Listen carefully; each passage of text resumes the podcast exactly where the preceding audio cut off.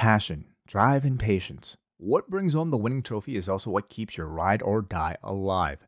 eBay Motors is everything you need to maintain your vehicle and level it up to peak performance. From superchargers, roof racks, exhaust kits, LED lights, and more, whether you're into speed, power, or style, eBay Motors has you covered. With over 122 million parts for your number one ride or die, you'll always find exactly what you're looking for. And with eBay Guaranteed Fit, your part is guaranteed to fit your ride every time or your money back. Because with eBay Motors, you're burning rubber, not cash. With all the parts you need at the prices you want, it's easy to turn your car into the MVP and bring home that win. Keep your ride or die alive at ebaymotors.com. Eligible items only, exclusions apply.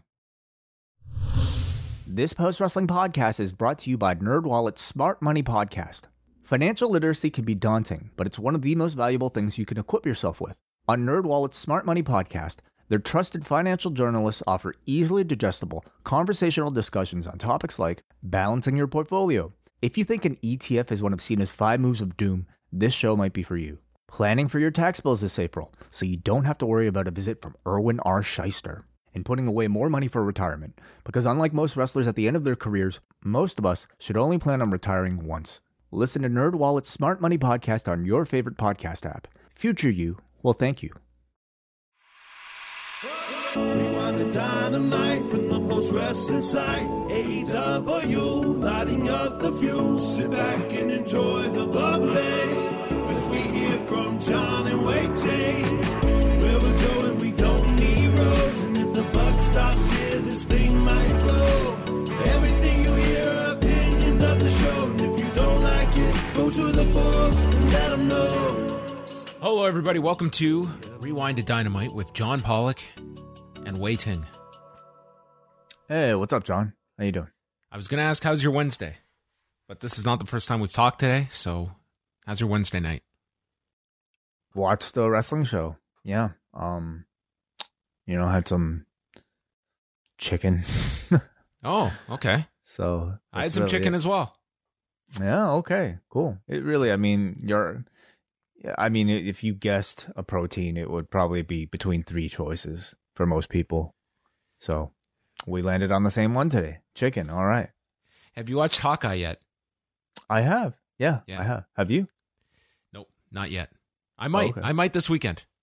Okay. Try to catch up. Well, you're gonna have like four hours to catch up on. Almost. I'm not gonna. I'm not gonna race through them. I might start it. I might Right. start it. I have. A, I have an opening now. Okay. Cool. Yeah. Cool. Succession is over on Sunday, so I'm gonna have a, a second opening. I'm done Squid Game. I will be done Succession. Yeah. Mm-hmm, mm-hmm. I'll find Yeah, some man. new shows. Yeah. Yeah. Uh, it, it was a good episode today. So I'll be talking about it with uh, WH and JoJo tomorrow. Look out for that Thursday night for all patrons out there. Uh, this is our 45th show this week. So if you want to go catch up on the past 44, you can start with Rewind-A-Raw, make your way through Ask Away, check out some daily news updates, and boom, you're all caught up to speed on everything going on in the world. Yeah, there's a lot. Um, there's always a lot, and we'll be back tomorrow at one o'clock with me and Kate. So, uh, I, apologies if like the energy is a bit lacking on some of these starts because we. What are you been- talking about? We've been talking all week. We've been talking every day. John and I just like, run out of things to talk about sometimes with, with these banter segments. So, yeah, now when I call up Wai, he hangs up on me. It's very awkward. well, I'll try to eat something other than chicken. Maybe we can um, surprise each other for Friday. Well, we have uh, all of those shows that are up now as well. MCU later will be up Thursday. Uh, Friday night, Rewind-A-SmackDown will also feature Mr. Ting and Kate from Montreal. And then Saturday, we have a double header here at the site. We will have a UFC 269 post show with Phil Chertok and Eric Marcotte, while patrons will get a bonus pay, uh, post show with myself and Mike Murray reviewing ROH's Final Battle. hmm Also, in the morning on the free feed, it's another edition of the Long and Winding Ro- Royal Road with WH Park. I believe Dylan Fox is his guest this week. So, lots of content for you guys. And of course, WrestleNomics on Sunday. Yes, so lots to talk about. Uh, I'm sure you guys, uh, you and Kate, will go more into the uh, the NXT ratings notes on, on Thursday, but uh, not a great number. Some very, uh, very bad numbers of late for across the board. Like that, we can go back to Friday with SmackDown and Rampage, Raw did very poorly, and NXT I was I was surprised they did not get any kind of bump, and it was uh definitely on on the lower end of NXT's existence on USA. I mean, people are doing other stuff. They're watching other things, not professional wrestling. Looks like. Well, I briefly just wanted to talk a little bit about the passing of a Blackjack Lanza uh, because uh, that news uh, came out today, passing away at the age of 86.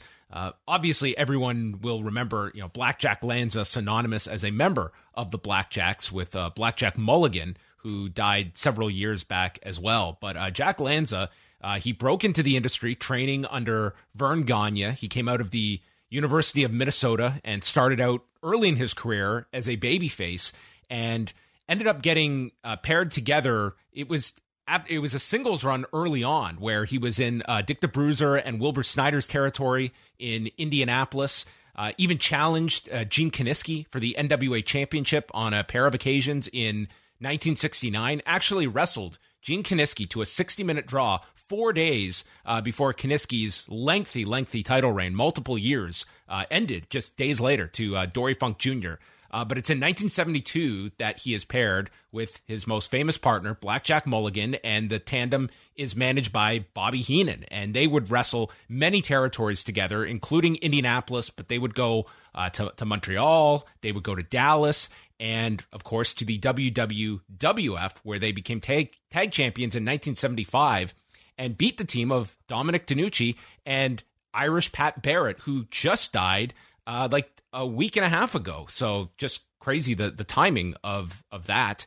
And then the team essentially broke up in 1975 when uh, in the Crockett territory there was the 1975 plane crash, and this ended the career of Johnny Valentine. This was a very, very famous story, ending his in ring career. And he was like the main heel of the territory. So George Scott, the booker, uh, reached out and wanted to bring Blackjack Mulligan in for a singles run. And thus the team broke up.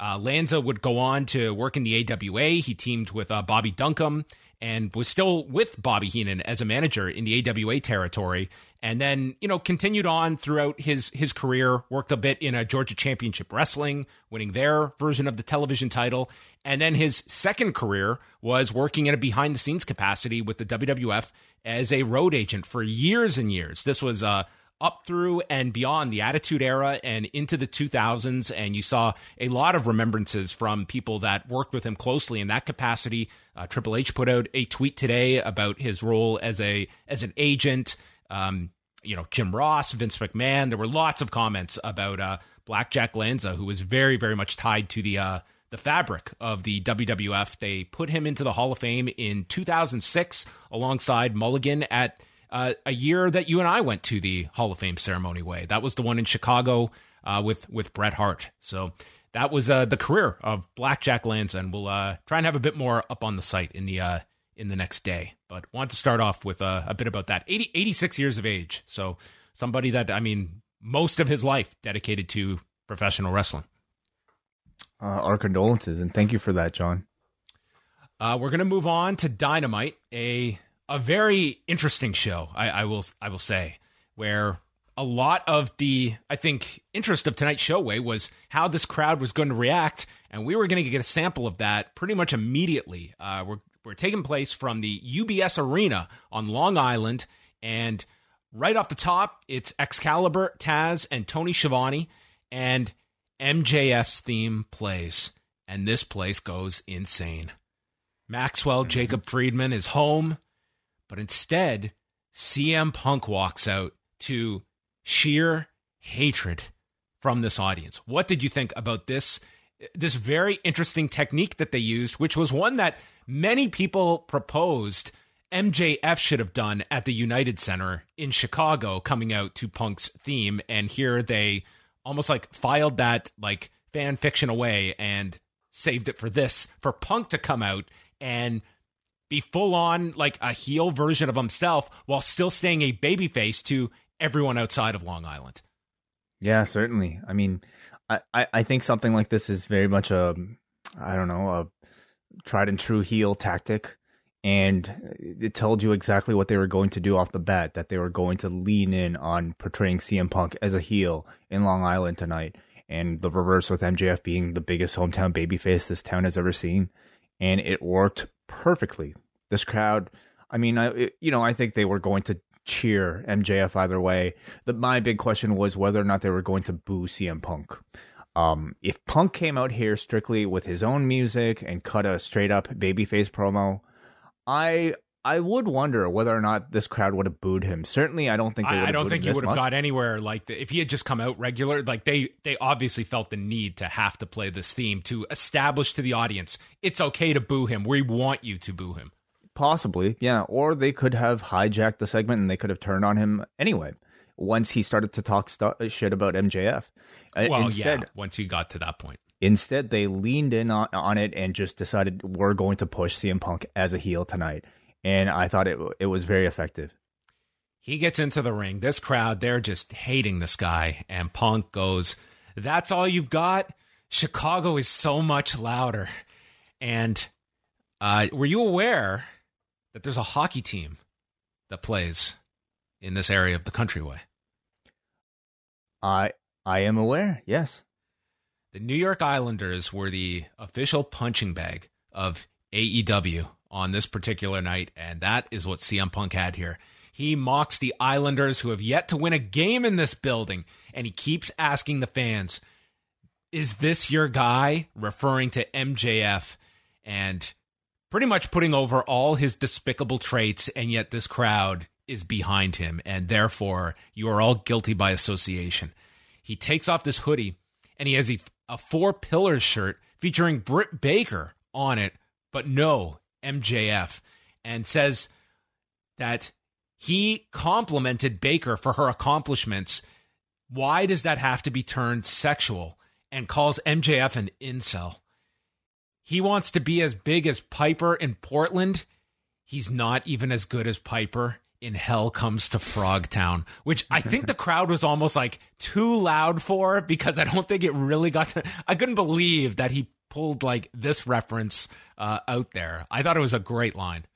the the heat sounded so big, and actually, uh, Brian Mann was in attendance. He he told me that um, sometimes it was really hard to hear what the promos were. It was uh, like at times hard to hear from our vantage point. I could only imagine in the building that some of the lines maybe just didn't land just because it was so loud. In in that you know they might have even got more upset if they could hear everything. Have you seen Hell Comes to Frogtown? Is it that no, bad? no, and it hasn't been requested yet. Thank The God. the trailer looks pretty god awful. Um, I have not seen it either, but a great little reference here from Punk.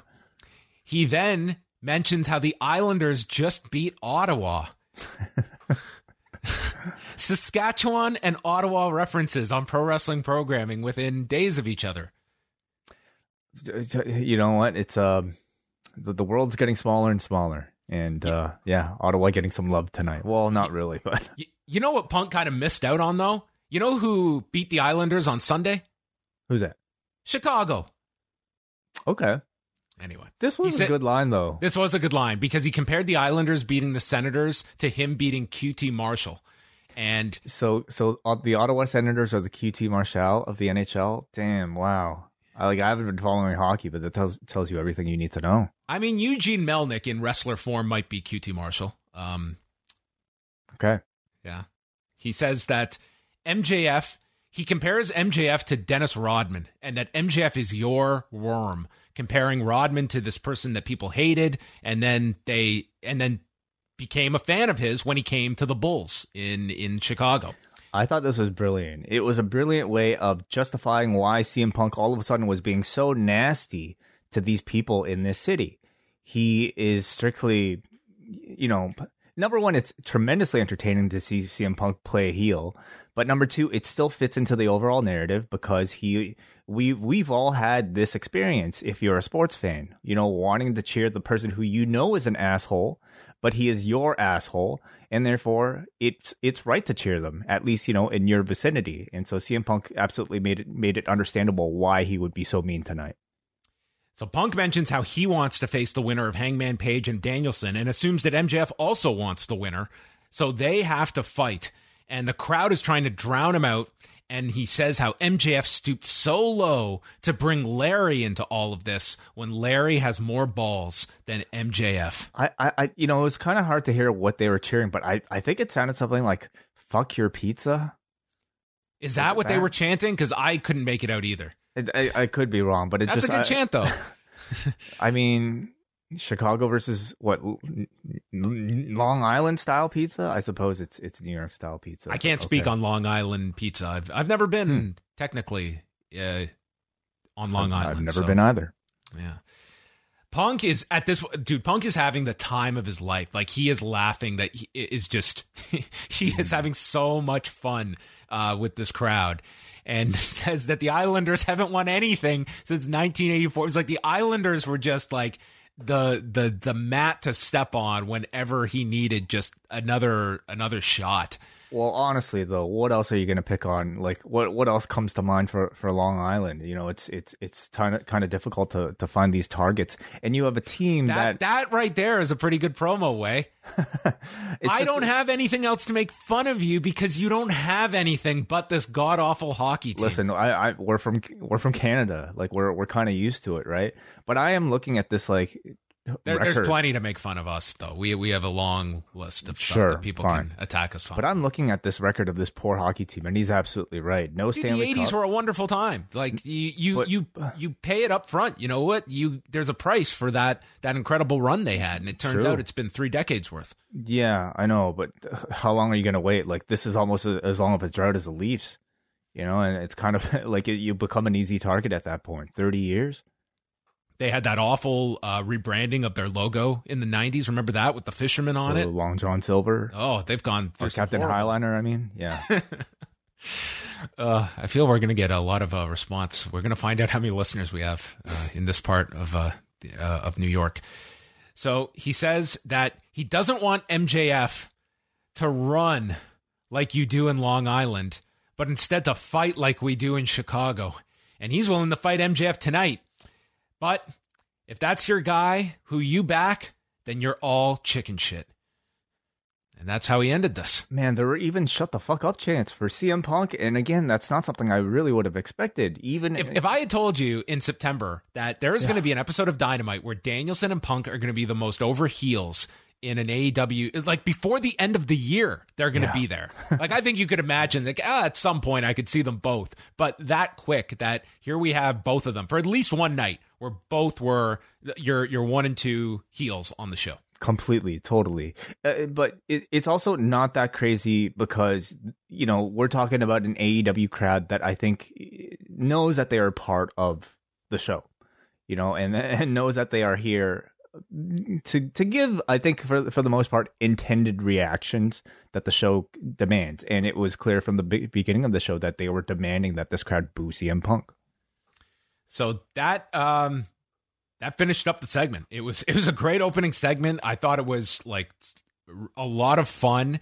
and it was refreshing to not see this oh we've got to we've got to fight the crowd or we've got to send out MJF before the show to tell everybody the cameras aren't rolling. Don't don't embarrass me on TV. You know what I mean? Like they just they knew they were going to get this reaction. So let's just make the best of it. Like sometimes the best receptions are when the crowd goes a different way and it's totally logical why they would in this scenario. Like this is our guy and for one night the roles are reversed and next week Punk will be a, a babyface when they're in in Texas and you're right back on track and we'll get into the MJF chapter of the show, but I thought they handled him tremendously well. it also makes the location part of the attraction of a show. You know, it's it, it, these aren't cookie cutter shows where one show is going to be, look the same, and if the crowd's not going to react the same, we're going to try to force them to react the same as any other crowd. No, just like in sports, you know, anytime you're in enemy enemy territory, the dynamics are going to be a bit different, and and it makes in this case the performance is completely different. On this certain night, you know, we- we're seeing a we could be seeing CM Punk versus MJF in a promo battle again, but they're going to take on different roles, with one being a heel and one being a babyface, depending on the crowd that's going to cheer for them. So it adds, I think, a really interesting dynamic as an exercise in professional wrestling performance. It's a lot more fun to see. So uh, this was another very memorable segment in a string of the, these in this program so far. After the break, we have this tremendous video package where this Ferrari pulls up in and there's this elaborate voiceover explaining that the difference between a hero and a villain is perspective. As MJF emerges from this Ferrari in his uh, Plainview bomber jacket, walks onto the football field. I mean, this thing looked like this looked like a like a car commercial, like a high end car commercial you'd see right before uh, the movie's about to begin the whole place is chanting for MJF. Like this just if there was any uh reluctance of the fan base of how are we supposed to react to this guy? This was as much of a a clear wink from AEW. Go absolutely insane for this dude. And that is what they did as he came out for the Dynamite Dozen Battle Royal and it it felt like where you took somebody in the video game and you gave him like the top babyface's mannerisms and he just played a completely different character. He comes out, he's doing like he did the, the punk entrance. He did the punk entrance where he's like r- wrapping his his uh his wrists around, he's going up to the fans, he's slapping hands it was just amazing to watch. In, there was one moment. I mean, I don't know if this was part parody or or of the CM Punk Chicago entrance, or if, if this was just. It him, was totally parody, where he's on the knees. Wait, wait, wait! But there was one moment when he walks out where, like, you almost got the sense that he had some real emotion in his face, looking at this crowd cheering for him. I mean, this was a home, a real homecoming for for the guy. I'm, I'm sure I, this was like a huge night for him in in his career. That I'm sure he he took this in. That this yeah. was and it was just rare to see because this is a guy who like 24/7 feels like he stays in character so much and never really lets on that there's any any sort of like you know crowd reaction that really phases him. But there was a moment here where you could at least buy that he was genuinely feeling you know the just just the, the this this this wonderful hometown reaction. Well, he, we, we got a question on Ask Away about do you ever think that you could get a, a babyface run out of MJF? And both of us were completely adamant, 100%. You, you, this guy. Look, he was the most over babyface tonight, you know? So absolutely, you already have the proof. Like when, when you have a hated villain, it's it's the most easy turn that finally your fans are like allowed to have this guy on our side. It's like the Dennis Rodman analogy is like it's it's a perfect one. That yeah. it's like you may despise this player when he's against you, but when he's he's getting all those rebounds for us and creating hell for everyone, it's like then we love this guy. I mean, this is the WWE playbook of how they build baby faces they're vanilla to start off with with no character and then they decide to turn them heel and then they get an edge and they get uh, some authenticity attached to them and then the crowd wants to turn them babyface and that's that's that's that's what they do except now they they skip the whole babyface part and we just have a really hot heel so what would you do in this battle royal Wai where your big villain is suddenly your big babyface now how do we get the heat That's that's a more complicated Great formula. Question. Like, do you beat this guy, but he's the villain in his hometown for the Heat? Um, you know that's that's a math problem so complicated that uh, I I would leave it up to more capable hands. Yeah. So the Dynamite Dozen Battle Royal, the participants besides MJF are Dante Martin, Lio Rush, Matt Hardy, Lee Moriarty, Matt Sydal, Lee Johnson, Wardlow, Hobbs, Frankie Kazarian, Ricky Starks, and Jay Lethal. Uh, Shawn Spears is also out there in the corner of MJF and Wardlow and saves MJF early on. We got a bunch of eliminations. Wardlow dumped out Moriarty, followed by Sydal. Uh, the bunny passed brass knuckles to Matt Hardy, who clocks Lethal and throws him out just like nothing. Dante then shoves Matt out from behind, and Lio Rush confronts Dante. Hobbs and Wardlow square off. Hobbs ends up on the edge of the apron, and Lio Rush knocks him off with a with a handspring. They go through the break. MJF is playing to the crowd, and then he goes to hide behind Wardlow in the corner. Lio's trying to get to him, and he is booed for his efforts. Rush and Lee Johnson then double drop kick Wardlow and send him to the apron. They're trying to get him out when MJF comes from behind. It's like the, the Shawn Michaels diesel spot in the Royal Rumble. And MJF sends both of all three men over, including Wardlow. And then Spears has to play middleman here between Wardlow and MJF. I thought that was a really smart spot because I didn't think they needed to go all the way and make Wardlow and MJF the final two. That's way too early to do that. This was like the perfect advancement of that to continue this like simmering issue with Wardlow that maybe is going to happen quicker than we think. Perhaps, yeah, yeah. But you know, the moment that they need to, they they can execute that turn at any point. Uh, but for now, it just kind of keeps it simmering. MJF just ducks and Frankie Kazarian flies out of here like like Shawn Stasiak. And then it's Starks and Dante of Team Taz left with MJF. Dante takes off the armband for Team Taz. He turns on Starks, tosses him out. Taz is on commentary. He's pissed. MJF celebrates. They shake hands. There's a chant that is led by MJF, and uh, Dante does shake his hand. Um, before we get to the post match, uh, what did you think mainly about how MJF was used here and also having Dante uh, already uh, turn on Team Taz?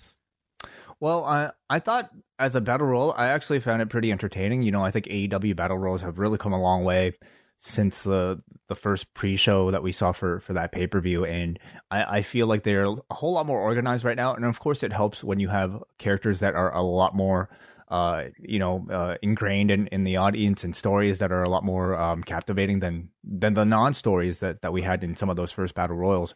But I felt like they they did a good job of like you know continuing to build the Team Taz Lio Rush rivalry. Um, I was surprised at how fast we got this Dante Martin, Martin turn. I mean, it feels like as fast as we got him the, turning to join Team Taz, we got the resolution of it immediately here. This was two weeks if that i mean what was it? Like i i it, i can't even keep track of it and that's also to say that i don't think about it that much. You know i think it's largely been a pretty ineffective story mini story um that I don't know how many people bought in the first place, and then I, I didn't think this turn was all that like it was not that big of a holy shit moment. Um, in fact, it just felt like it, it, they got to it too soon. And as far as MJF goes, I mean, you know, th- anytime he had the advantage, it was really fascinating to see like you know this crowd would be cheering for Lio Rush, but as soon as he went to try to throw MJF over the top, that they were immediately booing Lio Rush. So anytime he had the ball, so to speak, in terms of attention in this in this battle royal, this crowd was like really coming alive. I was ultimately a little disappointed that like there wasn't a bigger moment for MJF here because the nature of this battle royal it indicates that the final two go on to have the match rather than having somebody actually win something, you know, like concretely coming out of this. And for as big of a stage as I think MJF had, I, I didn't think it would have been such a bad idea to move that match up tonight so that you would have both battle royal and an actual outcome for the match in, in front of this cr- wonderful crowd. Yeah, th- this is a tough concept, this version of the Battle Royal, because, yeah, you don't have that climactic winner. It's the final two, and that's how it has to end. So it's it's a tough way to end a match, but I, I thought at least, I guess they gave people the turn here by Dante, and ultimately MJF was, you know, front and center throughout all of this. Uh, Starks comes back and attacks Dante. And as MJF's going up the ramp, he's looking back. He's looking, should I help him? No. He walks up, hesitates again, and then finally sprints down. And the crowd is just so excited at his ethics being on display. And he confronts Ricky Starks, gets right into their face, and then both men proceed to double team and stomp Dante. Punk runs down, tons of booze. MJF bails, and uh, Punk gets into Stark's face, helps up Dante, and we get an Enzuigiri by Dante into the GTS as uh, Punk uh, kind of helps up Dante here to end the segment. And that was our involvement of MJF and Punk for the night. Seeing MJF play with that tension, you know, as he's waking his way up the ramp and then deciding to throw, run back down and then turning again, uh, was a whole lot of fun to watch. Do, do you think we get to, uh, a tag team match for this? And when? Yeah, because I'm I'm thinking Punk and MJF. I think the date I would aim to to put that one on would be the first TBS show. I'd do that January 5th. That would be my mm. my pick. So mm-hmm. in that me in the meantime, I think yeah, we could do the tag and this that seemed like the whole purpose of of this to come out where Punk's got an ally and MJF has you know Shawn Spears, or or you could or you could use Ricky Starks. Even you could have him uh, involved in this temporarily. Oh yeah, absolutely. That's what I, w- I would think. You could even be a six man, you know, with some of the other players from like Team Taz or whatever, right, uh, involved as well. Jungle Boy, Luchasaurus, and Varsity Blondes against the acclaimed and 2.0. Uh, Christian comes out. He whispers some advice to Jungle Boy and Luchasaurus, and then he just heads to the back. Very, very short night of work for Christian. Uh, Julia Hart, she'd have plenty tonight. Uh, then the acclaimed are out. Max gets a pop because he's from Long Island and says they're going to take an L like the Islanders. These poor Islanders. At this point, I, I just, God have mercy on this poor team. Again, I'm t- trying to tell you, like, how many targets are there? Does Long Island have? You know, obviously not too many. It, uh, I didn't need any more Islanders insults after but, this. So wait a second. So he is the hometown guy. Yeah, he's making fun of the he team. hates his own team. Okay, all right.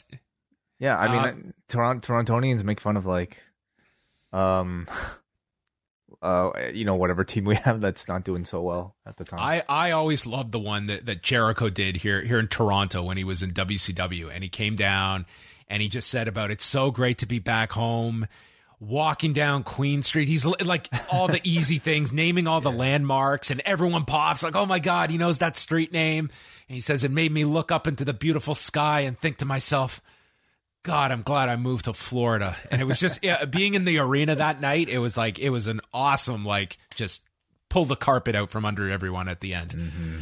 So the the match. Oh, and he finishes the promo the the rap by stating that Jungle Boy still can't cut a promo.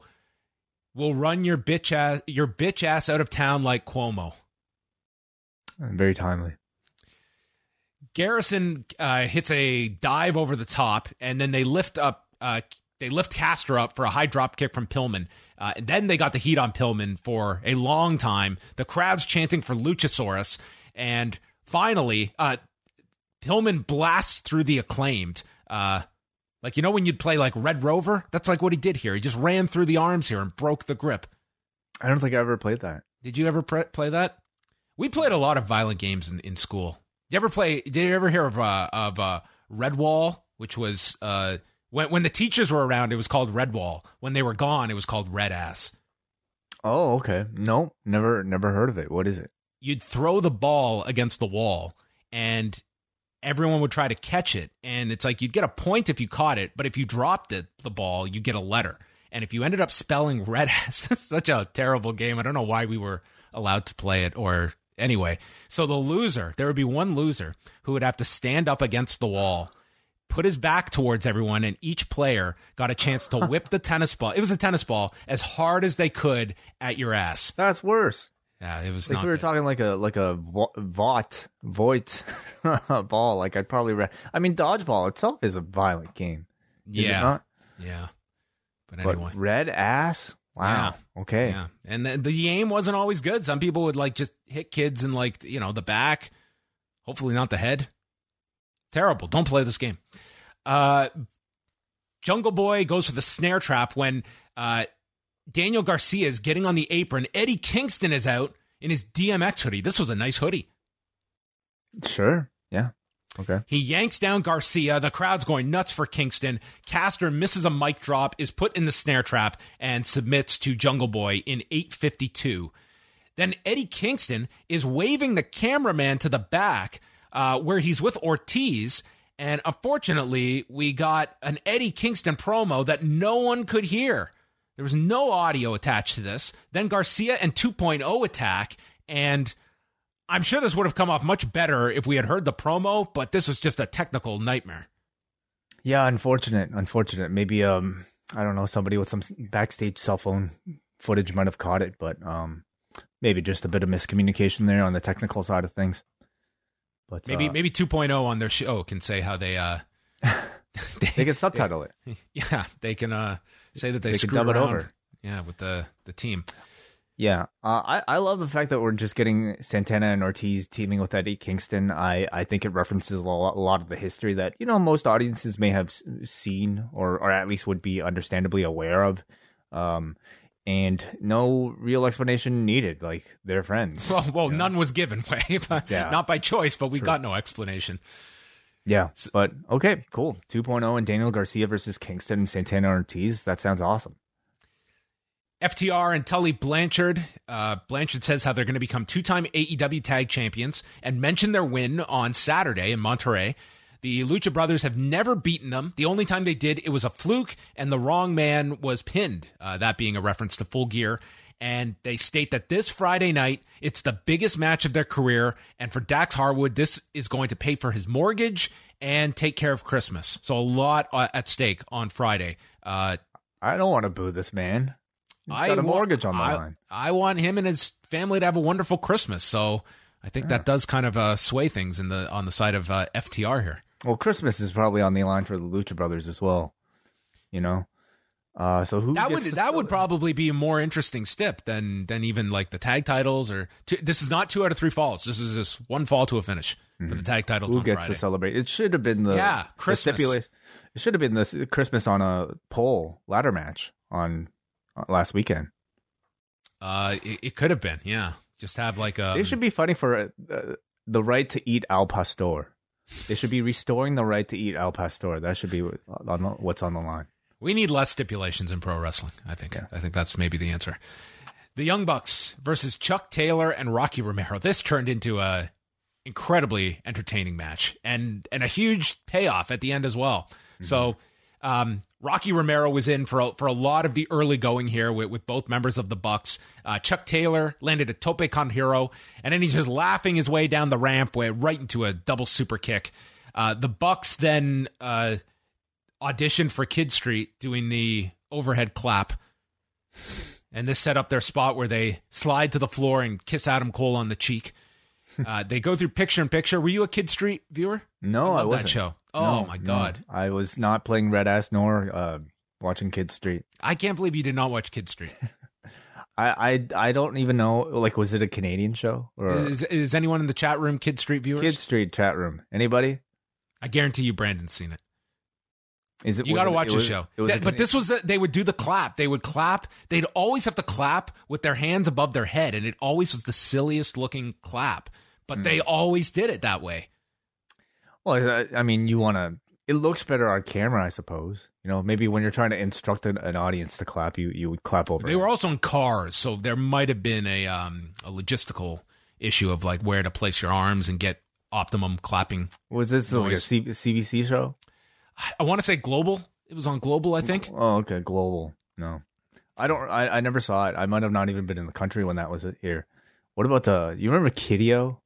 I I saw Kideo in person when I was like you, seven. you saw Kideo in yeah, person? yeah. My mom took me to see Kitty. K I D E O. We are Kideo. Those dudes scared the shit out of They me. they dude they were scary looking. I I actually when when I first saw them, I thought that they were that they were Kiss, and then yeah, I think that's because for. somehow I was aware of Kiss when I was seven, and when I saw them, I thought like there was some like this must be Kiss. Like there's four of them. Uh, this is just like different makeup. Yeah, it was like the multicolored kiss. You know, the Yeah. red, red, green, and blue kiss. Yeah, no, they were scary as hell. Was it two? Was it three or four of them? It was red, blue, blue, and green. Okay, so it was three of them. I wonder if those guys still have careers.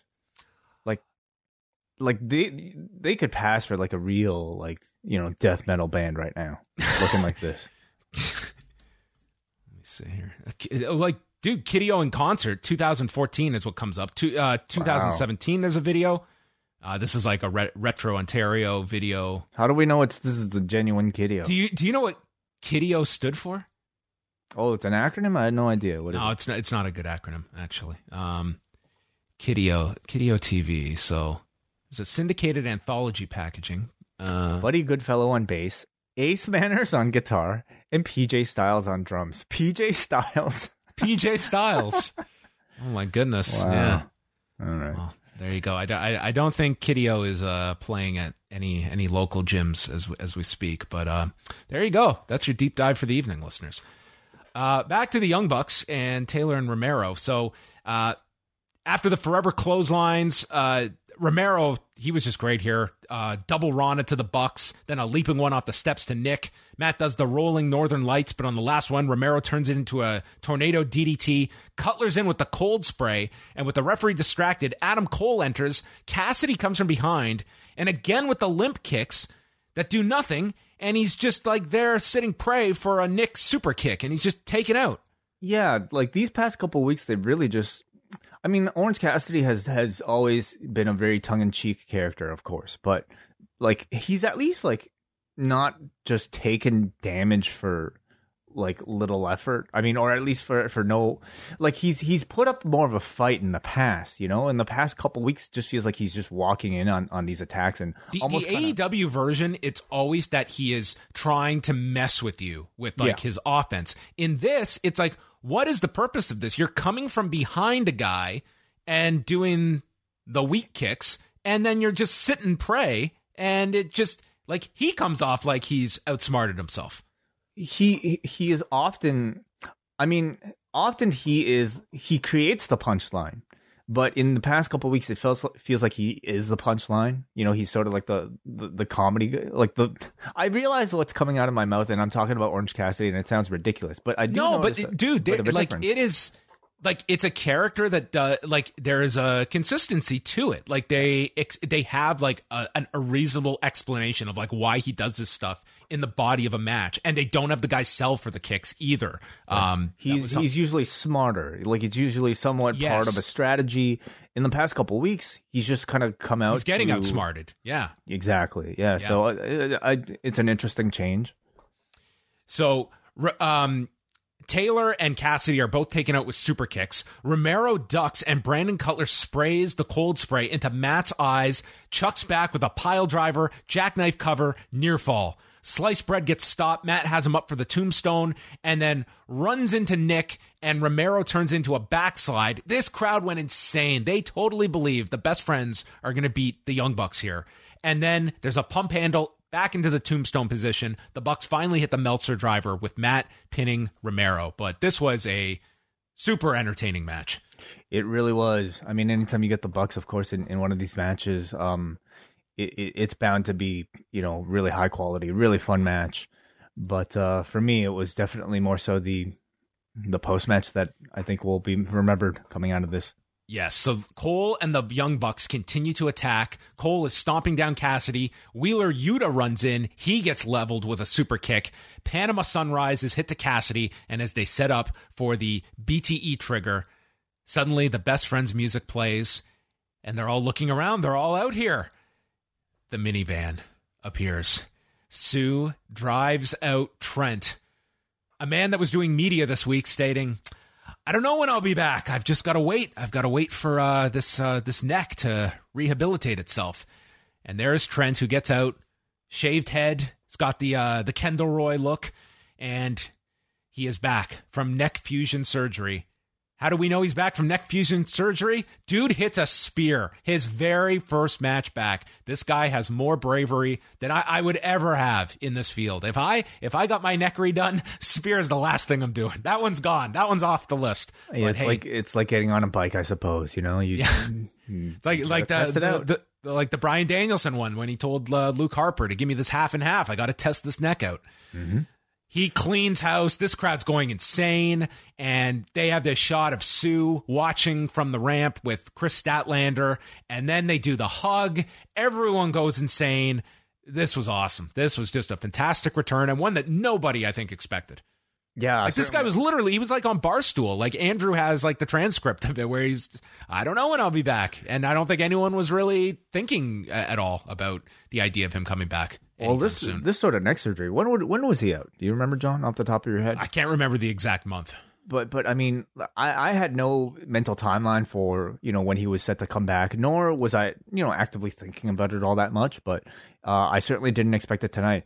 I July. also July. okay, so I mean that's That's that a like crazy long. turnaround. Dude, neck fusion? hmm yeah.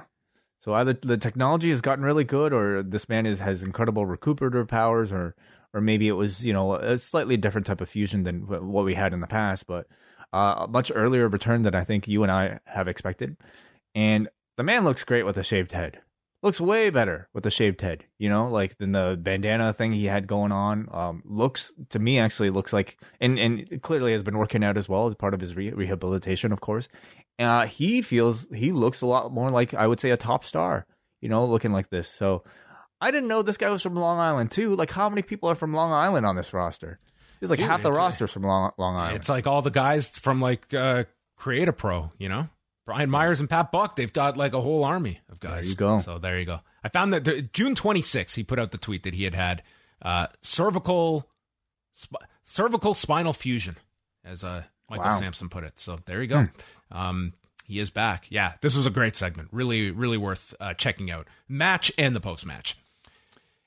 Cool. Alex Marvez interviewed Ruby Soho, who was confronted by the Bunny and Penelope Ford, and said that they were told that after Nyla Rose wins the title, that the two of them will be first in line for title shots.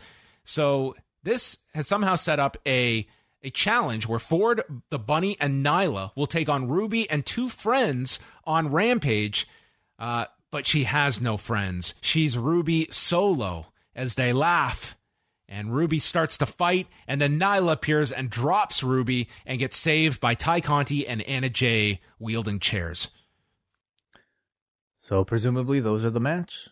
Is the are match on Friday. Yes. Those are the friends. I mean, yes, She's got friends. Yes.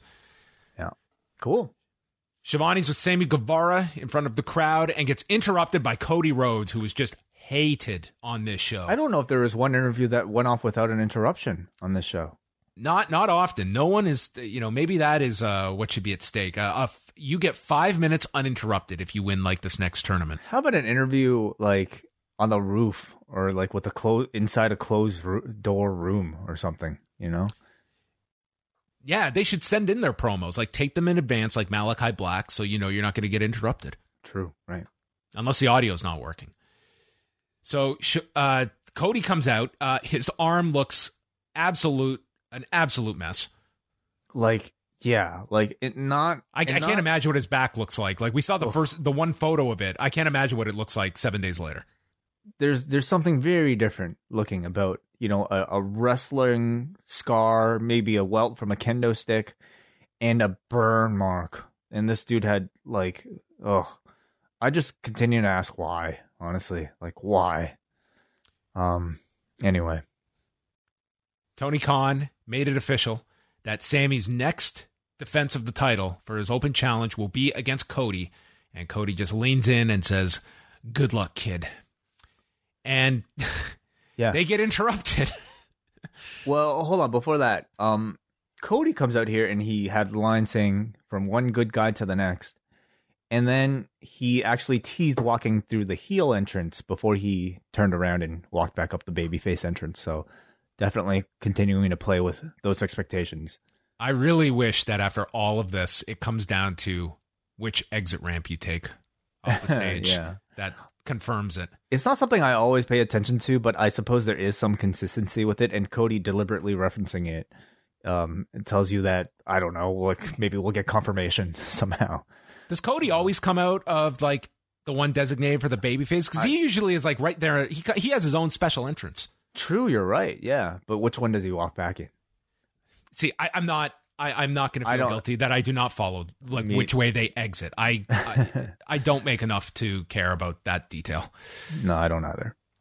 So Somebody Ethan would, Page please. and Scorpio Sky are in the. cra- Did you have any more on on the promo? Okay, so they're laughing in the crowd uh, about how Cody is jumping the line and what happened to Ethan Page's title match uh, because he had to jump through all these hoops to get a title match, but he's not an EVP and basically says that Cody kisses Tony Khan's ass. Dan Lambert was the one who got me my title shot, and Dan Lambert is coming back. Sky then accuses Sammy of not facing top guys in the top five, and you need to prove that you're a champion. So it looks like uh, Sammy Guevara has no less than like three matches set up for this TNT title. Yeah, this part. I mean, well, the big match, of course, is Cody versus Sammy Guevara for the Christmas show, and that's worth mentioning at this point. But but Did, is- did they state it's for the Christmas show? uh, that's I think that's what Cody said on Christmas. Oh, okay. I missed that line. That's important. Um, but you know, like, is the Page match going to be a a, a title defense too, or or just a match? I, I mean, if he's ranked, shouldn't it be a title match?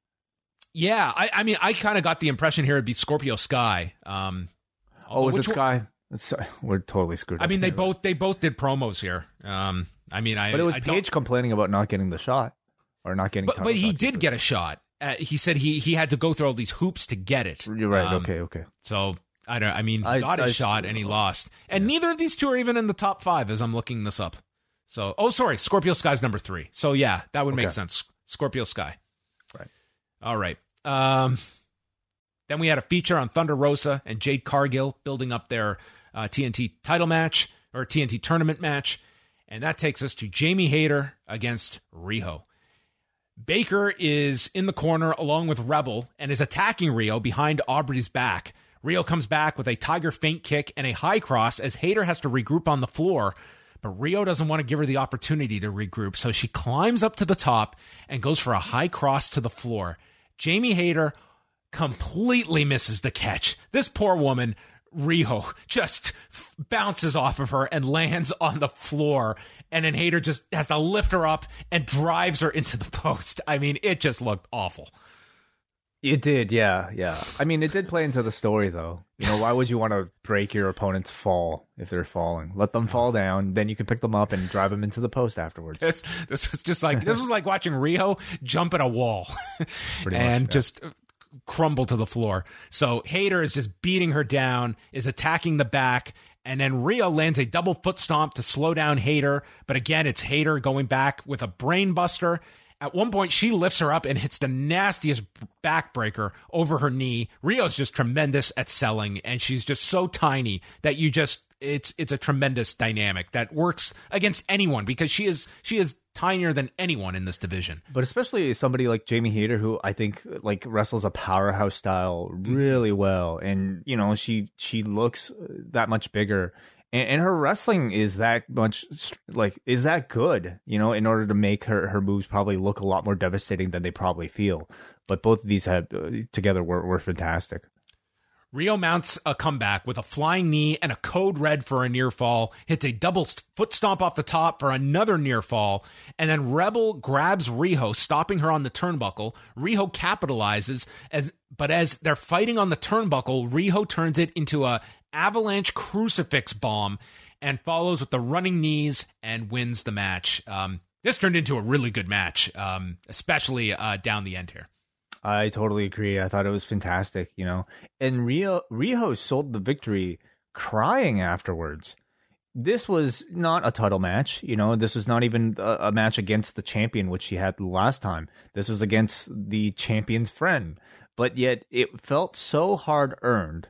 And the match, I think, was so convincing in its devastation that you can justifiably understand why she would cry after this. It felt like that it felt like this title match that she's about to get is that much more earned.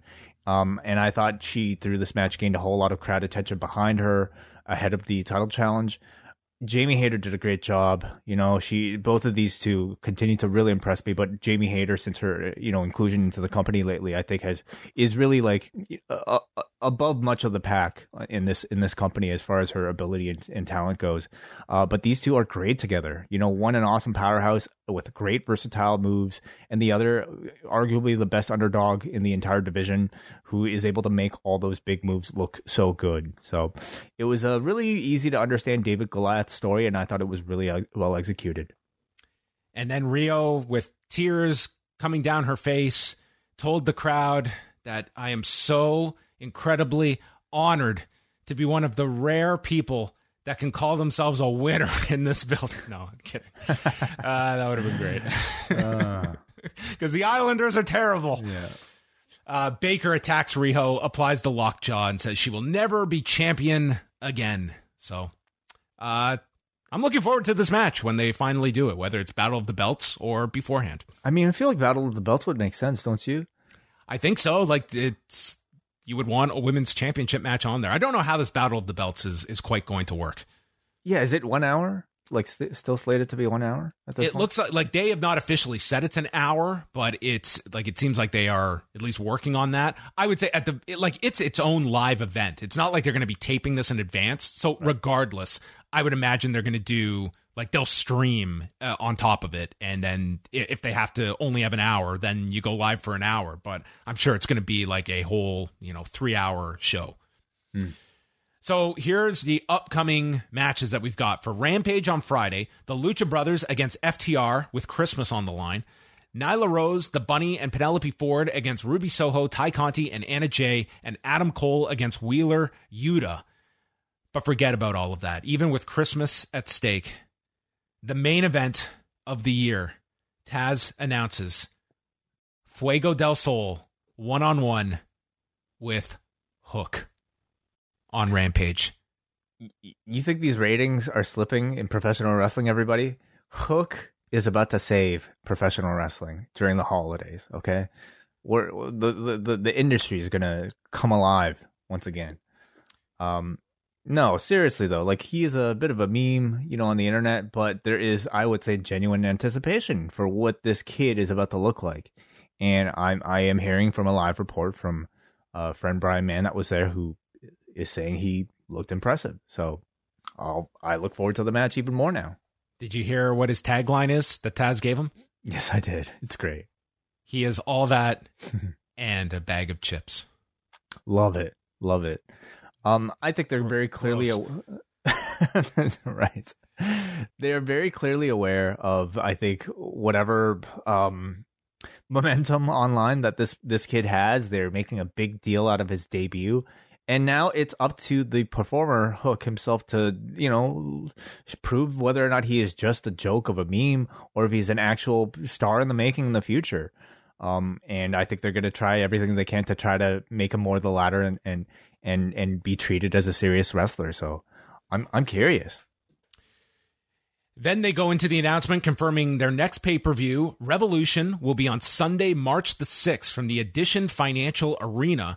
And they're going to do a whole weekend. They'll do a live rampage on March the 4th, a fan fest on March 5th, and then the pay per view on Sunday night with tickets going on sale next week. So it is a long way until the next pay per view. Yeah, yeah, it is. And winter is coming. Hangman Page, Bryan Danielson, MJF against Dante Martin for the ring, and Serena Deeb versus Hikaru Shida that they had a video preview for. So three matches announced thus far, and I'm very curious to see how long Hangman and Danielson goes. Oh man, uh, what do you think? Thirty, at least. I think it. I think it has to go at least thirty. I think so too. Do you think it's it's possible they start the show with it? Yes, especially if they wanted to like go a draw, You're right. Yeah, that's true. Yeah. and they could come back with the match at Battle of the Belts or hmm. or any other show. Okay, I didn't think about that. Yeah, interesting.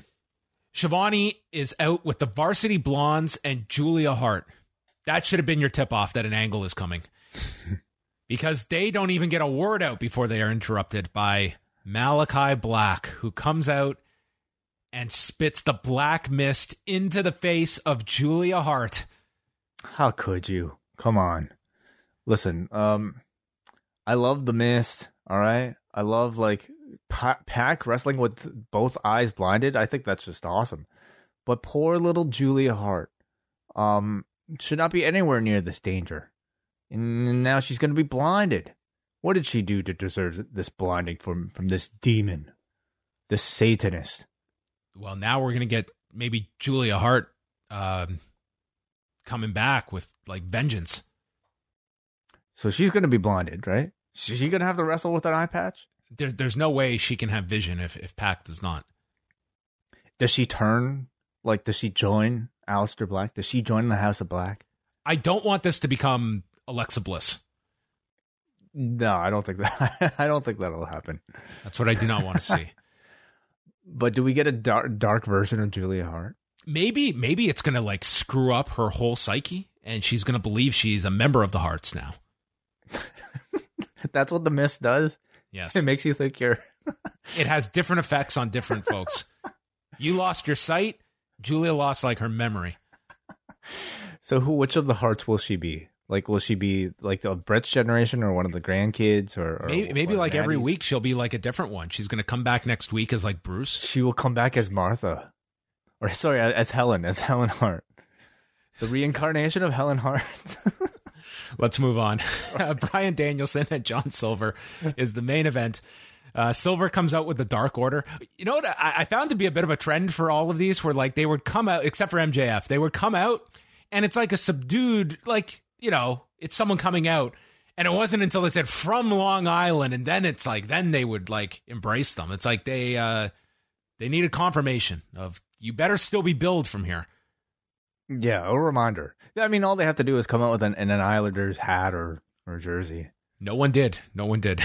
no, no, even they have their limits. not not a good night for the Islanders. Uh, Alan Angels is out here on crutches, and the whole place starts chanting Johnny Hungie at the beginning of this. And Bryan Danielson just played a prick for the entire match. He is controlling Silver and just playing with the crowd. Who's the best? Just doing all the heel antics. Uh, he's being counted in the corner. Come on, Johnny. And telling Bryce, I have until five. I mean, just all the, the classics here. Silver catches him in a heel hook, and Danielson has to kick his way free and dive towards the rope to get free. And then Silver hits him with a flurry of kicks, a German, but Danielson lands on his feet and lands a head kick, pronouncing, too easy. He goes for the Busaiku knee and it's countered with a roll up. And then Silver lands a knee to the back of the head, bridging German by Silver, and goes for the spin doctor that is stopped with an eye rake. And Danielson beats him down with elbows and hits the Gotch pile driver before he applies this submission, which was not identified, nor did they shoot it very clearly to be able to tell what he was doing. So I didn't even get like a good sense of like what he was actually applying pressure to because they shot it like from behind. Yeah, it was hard to see from our vantage point, but it looked like some sort of like grounded full Nelson. Like it seemed like he was, and I Like, think like yeah, like a half Nelson or something. Yeah. And with the Gotch preceding it, I mean, I took it less as like a reference to Minoru Suzuki and more of a reference to Frank Gotch himself, you know? Mm-hmm. So it almost feels like rather than like using like any sort of MMA offense this time around, he was using some maybe catch. That That's how it played. I. I would love the idea of like all these guys in the back that like are watching whatever, and it's like, who are you like? Who's really influencing you? Frank Gotch. I'm studying Frank Gotch for this heel run. Yeah, like I, it's, it's totally up his wheelhouse. Are you kidding me? Yeah. well, there you go. He gets the submission win, and Danielson recaps all the Dark Order members whose heads he has kicked in, going through Evil Uno, Colt, Angels, and now Silver, but realizes he has not yet kicked in John Silver's head. And I am a man of my word. And as he starts to stomp the head, Hangman Page runs down, Danielson retreats, and the show ends with Hangman proclaiming that next week I'm going to stomp the cowboy shit out of you. So great ending, I thought. Hmm Yeah. Um. You know, like no surprise, of course. Like it's it's it's the exact type of story that they've been telling, and this was you know the last of a sequence heading into the match next week. Uh, it, it it's been a really uh, appealing set of matches leading up to a program. I was pretty upset though. They, I was, I wanted to be surprised, and I thought they should have given us the swerve. That would have been so much How better. would they have swerved us here? By, Uh, by John- Sean Silver winning, Th- exactly what hometown guy winning though. I, I'm being sarcastic, and I know I, I have to explain that, but it was I like for, for people that always claim about like, oh, it's so predictable. It's like you could have be- been like, there was no other finish to this match, and that's how it was built. There was no, there was no real like doubt of any of these Dark Order matches for the last four weeks. Yeah, they went no. through them, and you've built up the match that much more. I mean, having any of them do well and the, like beating Brian would have taken away from the match, like from your ultimate destination. So I, I mean, that was never part of the consideration, I'm sure.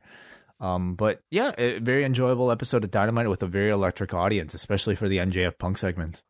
Yeah, it, like you brought this up in the in the news update. This did not look like the biggest AEW lineup uh, for, for a Dynamite. I should uh, stipulate, but um, I, I thought like this show certainly like if you were just looking at the lineup and you know you tune in just out of habit, boy, I do I think you were rewarded on this show with so many things that were not advertised, but that you got out of it from uh, the the punk segment, uh, the return of Trent, and you know just it was a very easy show to watch as most dynamites are, and you know it just seems like they they set up Danielson and Hangman with like kind of the final uh, touches on, on that program. I thought this was a very entertaining show. Hayter and Riho had a great Yeah. match too. You know, Bucks, that was an excellent tag. hmm hmm absolutely. So yeah, enjoyable show as always. All right, we'll move on over to the forum, forum.postwrestling.com, where you can always leave your feedback after shows. We start off with Johnny. What's up, guys? So this episode was pretty good. The Riho Hayter match started off a bit sloppy, but man, the last few minutes got me, and it seems the crowd back got back into it. I was looking forward to Danielson and Silver, and it did not disappoint. I love the heavy focus of kicks in this match, and despite Brian winning, he let each Dark Order member shine. But the real highlight of the night, the announcement of the debut of Hook. I really hope he knocks it out of the park this Friday, and Fuego is the perfect opponent. Do you think that Malakai and the varsity blonde spot is set up to bring in Brody King to keep the tag team to keep that tag team from Bola? Also, any surprises next week? Maybe Kyle reuniting with Bobby Fish. Well, uh, I, I, believe they have been doing some Brody King, Malakai Black teasing. Um, you know, and and I think logically the biggest stage that they could bring that act to would be um, AEW uh, with Brody King probably needing a full time home after this. I think he is among the names that are most buzzed about coming out of that RH uh, current class that would make his way up to AEW. And if you're going to do a House of Black stable, he probably would be the people's pers- first choice. Um, so I could definitely see that happening. Can you, John? Um, certainly, yeah, yeah. I think that's certainly in the uh, the realm of possibility. Um, I don't know if this Varsity Blondes story necessarily is required to set. Like, I feels like they're already quite overpowered. I have to say, like Malakai, like the Varsity Blondes are hardly the type of act you need to bring, you know, extra numbers to help you face. Right, so I, I mean, it could, it could, you know, Julia Hart could be a, a, a recruit as well. Um, Kyle O'Reilly, what do you think, John? I mean, everyone's going to speculate about that. And I mean, the way that this program is going, like the idea of the, the best friends and Adam Cole bringing together his best friends, I think like there's an easy entryway here uh, for, for Kyle O'Reilly. And I would say he is one that uh, I think people are most uh, curious about coming uh, off of Tuesday um, in the in the immediate future. So yeah, I mean that's I'm sure that it's going to be speculated upon over over the next week, and if he doesn't arrive, it's it's going to continue until people know what his destination is going to be. Yeah, I mean, do you save that one for one of the big shows coming up? If he is, if you you know, if we are getting a big debut, um, it it depends. I, I don't I don't know if it really matters like which which week you do it. I, I think it depends on what you have mapped out and where whatever program is is going on. Like you would naturally assume he's coming in, if he is coming in that you would attach him with with with Cole and Fish and and play off of all of that. So if they've got the the angle that is set to peak and you could he could arrive anytime. We got a Jesse from the Six who says, "What an opening promo from CM Punk. He managed to shut out Dennis Rodman and Barry Trotz. He insulted the Islanders and the Senators. You love to see it. It's amazing what municipal boundaries can do. The UBS Arena is a 22 minute drive from Arthur Ashe Stadium, yet there, Punk was a hero and MJF was a bad guy. But I guess things are different in Nassau County. It makes you wonder if Wai Ting, beloved Scarborough icon, would be booed in Pickering.